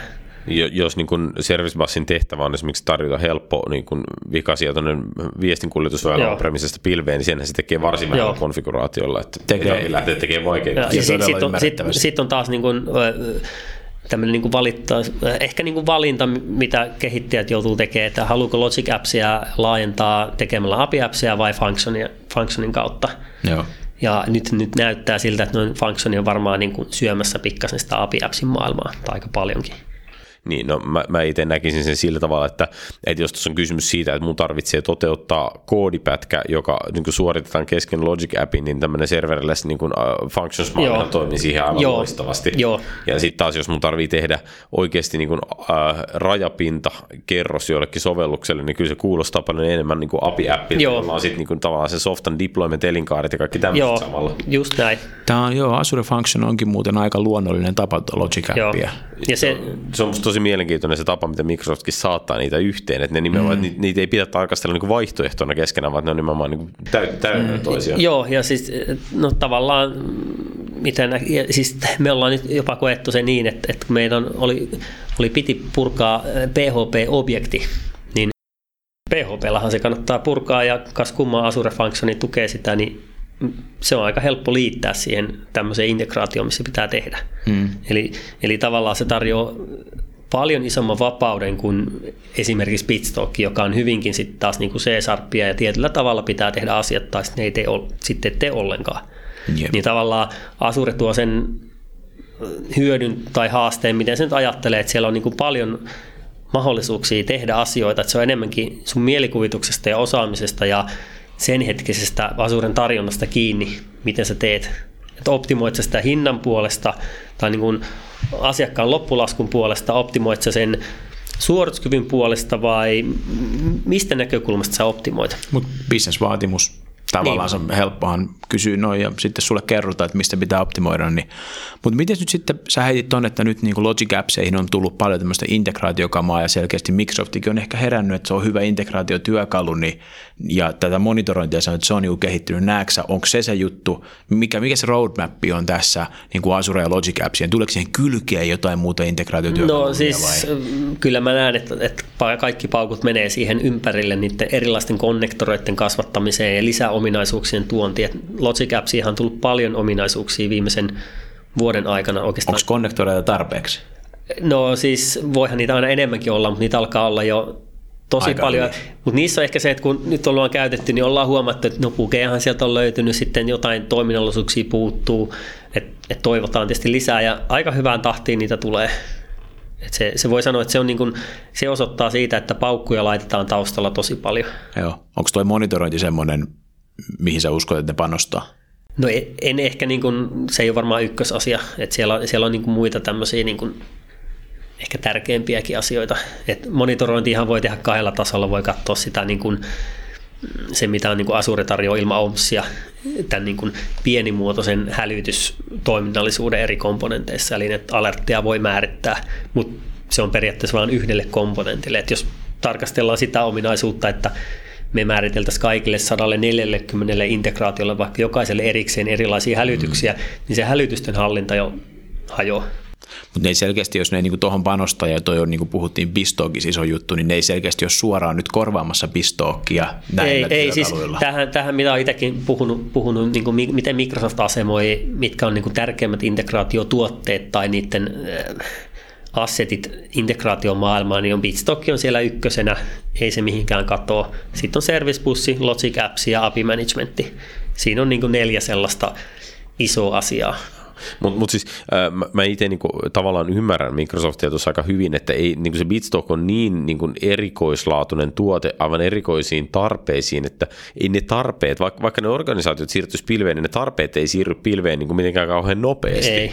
Ei, ja siis se, no joo, siis sitä osoittaa myös, että Microsoft ihan uskoo tuotteeseen, että siihen nyt tuli 2016 versio just ulos, muutokset ei ollut mitään älyttömiä, sinne vaan niin koko ajan tulee, viilataan ominaisuuksia, vähän tuodaan lisää, korjataan pugeja, siistitään. Ja sitten koko ajan sanotaan, että periaatteessa 5 plus 5 vuotta on tuki, eli tästä 10 vuotta eteenpäin. Mä varmaan voin siis ajaa Bitstock-serveriin myös IASina pilvessä. Joo, Asurestahan saa IASista ajettua Bitstockia. Se on, se on niin kuin, sitä ei ole ehkä ihan älyttömästi tehty vielä, mutta se, että kehitysympäristö, joo, meilläkin on itse asiassa Bitstockia löytyy meidän omista ympäristöistä, että, että sit niitä on helppo vetää pystyyn, koska yleensä se, että jos me halutaan näyttää joku asia toteen, niin ei me todellakaan itse aleta mitään keskitettyä Bitstockia pitämään jossain konesalissa, vaan sitten mm. vedetään ylös asuresta, tehdään homma, näytetään ja sitten Joo. Tämä on musta ehkä niinku semmoinen, äh, mulla on jotenkin semmoinen fiilis tästä koko integraatiohommasta, että niin kuin mä kunnioitankin että niin kuin vanhan koulun näiden niin kuin integraatioarkkitehtien töitä, niin tavallaan mä jotenkin uskon, että se integraatiomaailmakin on muuttumassa, että siinä on tämä jatkuva reaaliaikaisuuden vaatimus, jatkuva niin kuin suurempi avoimuuden vaatimus, että kaikkea pitää pystyä käyttämään kaikkialta, niin tavallaan se jotenkin, niin kuin, ehkä se ajatuskin on tässä se, että Logic Appsit hoitaa niin kuin tavallaan tämä uuden integraatioajattelun ja Bitstock on sitten niin kuin tukee niitä vanhoja. Joo, ja siis todellakin siis se on näin, että Logic Apps tai Azure itse itsessään, niin se tuo semmoisen läpinäkyvyyden siihen, että, että tavallaan tuo integraatiomaailma, sitä ravistellaan sen takia todella paljon. Eli se koko organisointi ja tekemisen malli muuttuu. että et mielellään niin kuin, mä haluan tuoda asiakkaalle että hei, sä näet ihan kaiken, mitä me ollaan tehty. Sä voit itse käydä katsomassa. Jos, jos sä haluat, niin sä voit käydä ihan katsomassa ihan vaikka niin kuin pienen osan, miten se on tehty.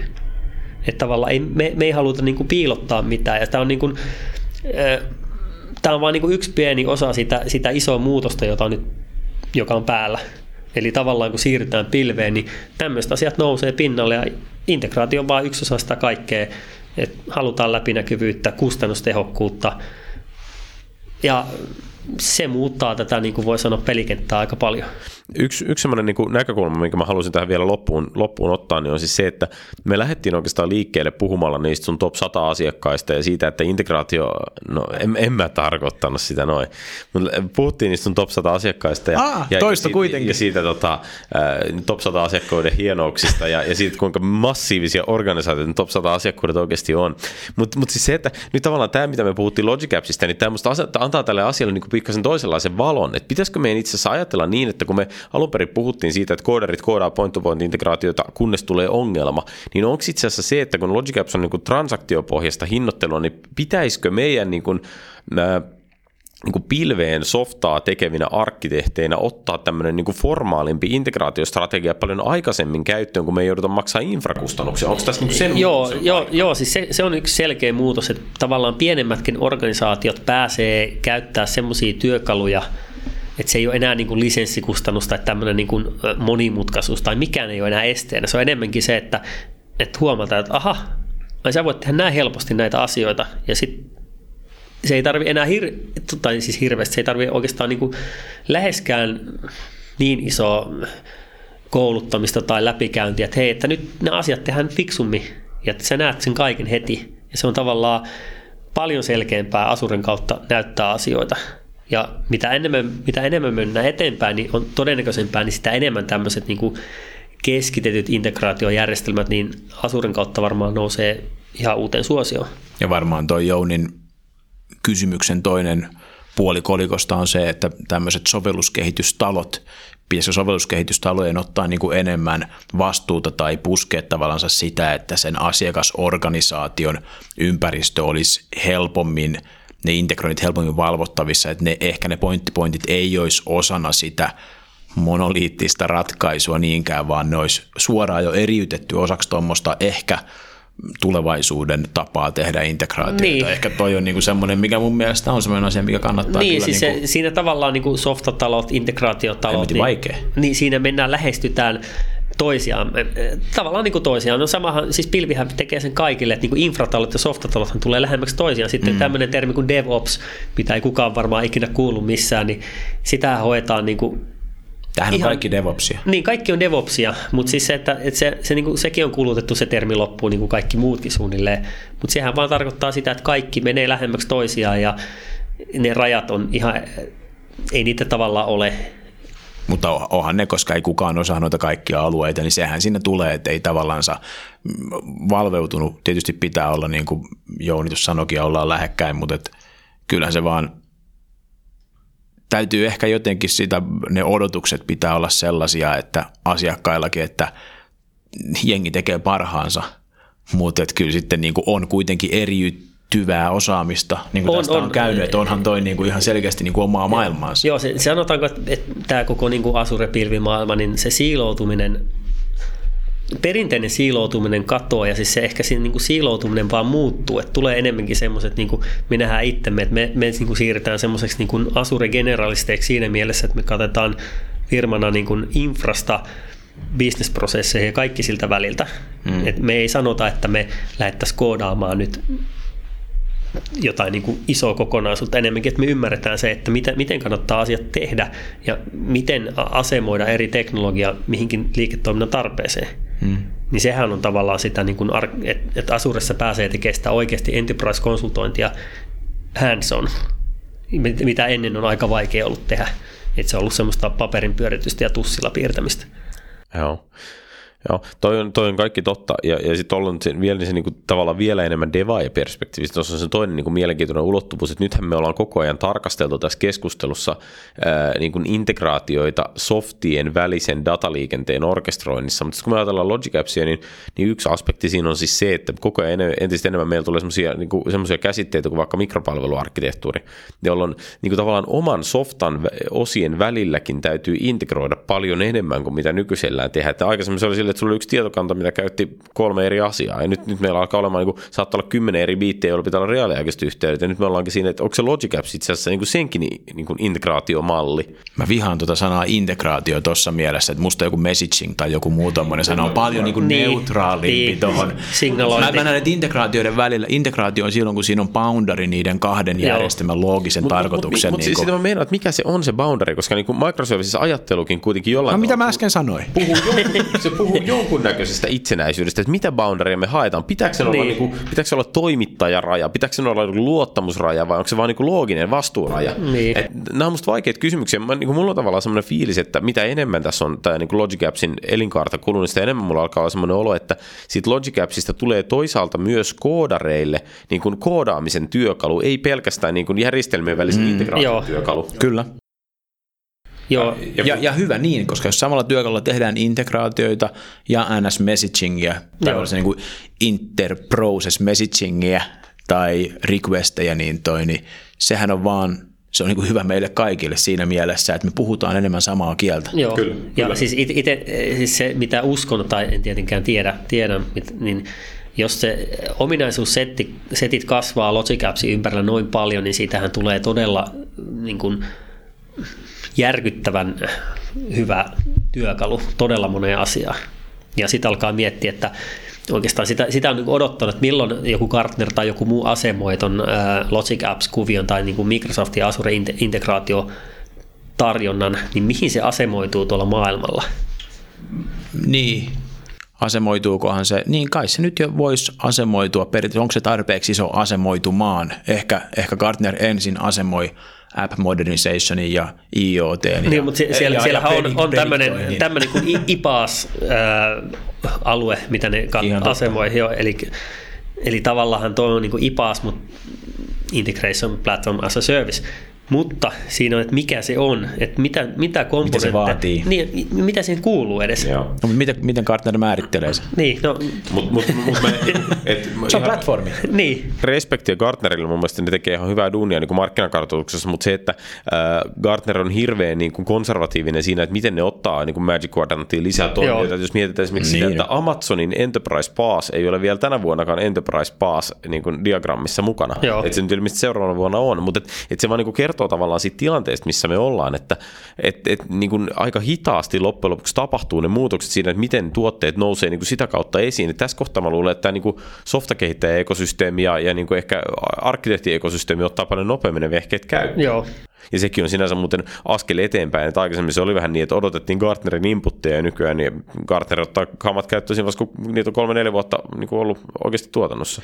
Mä en tiedä, tämä on tavallaan niin Gartner ja heidän näkemyksensä on musta hyvin eriytynyt tämmöisestä, niin kuin, no, hei nyt täytyy jotain saada aikaiseksi näkemyksestä, että mä näen, että se on semmoista ylätason ohjeistusta, että kun siellä tulee kamaa, niin ö, päättäjät voi luottaa, että no nyt tätä on joku jo käyttänyt johonkin tuotantoon. Joo, kyllä. Ja, ja silloin tavallaan se on, no en mä tiedä kuinka lähellä se on meidän elämää oikeasti. Ne. Ei se, se ei kauhean lähellä ehkä meidän elämää, mutta maailma, maailmalla on ihmisiä, jotka elää niiden Magic Quadrantien mukaan. Niin, mutta lähinnä, lähinnä it, itse asiassa kiinnostaa, että kun en ole niin AVSstä esimerkiksi yhtään katsellut, että mitä sieltä löytyy vastaavaa, mutta tai löytyykö, onko mitään muuta vastaavaa edes kenelläkään? Ne julkaisi semmoisen Logic Appsin kilpailijan, jonka nimi ei nyt tule mieleen. Se oli joku Functions nimeltään. Joo. Tai joku tämmöinen, se oli niinku se idea kuitenkin. Että tavallaan me seurataan niin, niin tarkalla tasolla. Esimerkiksi tänäänkin on taas Logic Apps videolähetys tai live-lähetys YouTubessa, että ne on kahden kolmen viikon välein tai Joo. miten niitä on taas, niin, niin tulee katsottua ne aina, koska niissä, niissä tulee yllättävän paljon aina uutta. Ja tavallaan se kertoo vain just siitä, niistä panostuksista, että siellä niin kuin pinnan alla tapahtuu koko ajan. Mutta toi on nykyaikaisen, no heittomerkeissä konsultin tai nykyaikaisen tekijän, jos muille tarjoaa palveluitansa, niin toi musta kuuluu sun duuniinkin, että sä seuraat, Joo. jotta asiakkaan ei käytännössä tarvi. Ja sitten sä voit sanoa, että nämä on hyviä tämä on kuraa. Että niinku, et, et näinhän sen, to, niinku, toihan onkin aikaa vievä, mutta hyvä tapa. Kyllä.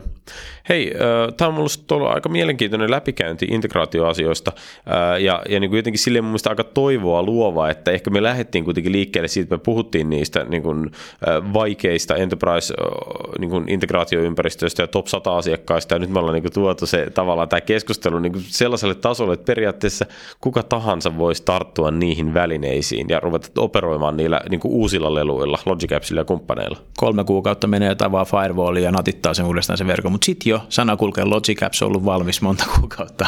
Et en mä tiedä, onko tämä niinku, muuttaako tämä realiteetteja, joka on niinku se kalenteriaika odottaminen, mitä, mutta... Niin, mutta, mutta, mutta nyt puhutaan kuitenkin siitä, että jos sun ongelmassa on ainoastaan se, että sulla ei ole on-prem connectivity, niin sä voit yleensä on-premisesta työntää vaikka service kamaa sinne Logic Appsin käsiteltäväksi, että niinku tilanne on kuitenkin silleen helpompi, että oh, et, et sun, sun, ei ole pakko niinku tavallaan saada sitä logiikkaa, asennettua jotain bitstock-klusteria sinne on-premiseen. Joo, ei siis siinä on se aloitusaika, niin jos se on vaan se tietoliikenneyhteyksien säätäminen, jos se on vaan se aika, mitä se joudut odottelee, niin se on huomattavasti vähempi se, kun sä alat miettiä, no niin, rakennetaanko me nyt fyysinen vai virtualisoitu klusteri, mihin, mihin nämä tietokannat tulee, mistä me lisenssit saadaan. Just näin. Ja silloin aletaan laskea viikkoja ja kuukausia aina. Niin, ja kalenteriaika on tai ei ole, mutta oma duuni on ainakin miellyttävämpää. Se parantaahan silloin maailmaa. Odotan tämän ajan, mutta tykkään enemmän duunista niin kuin päivittäisellä tasolla. Hyvä. Hei, kiitoksia Harri, tämä oli hauskaa. Kiitos. Kiitos.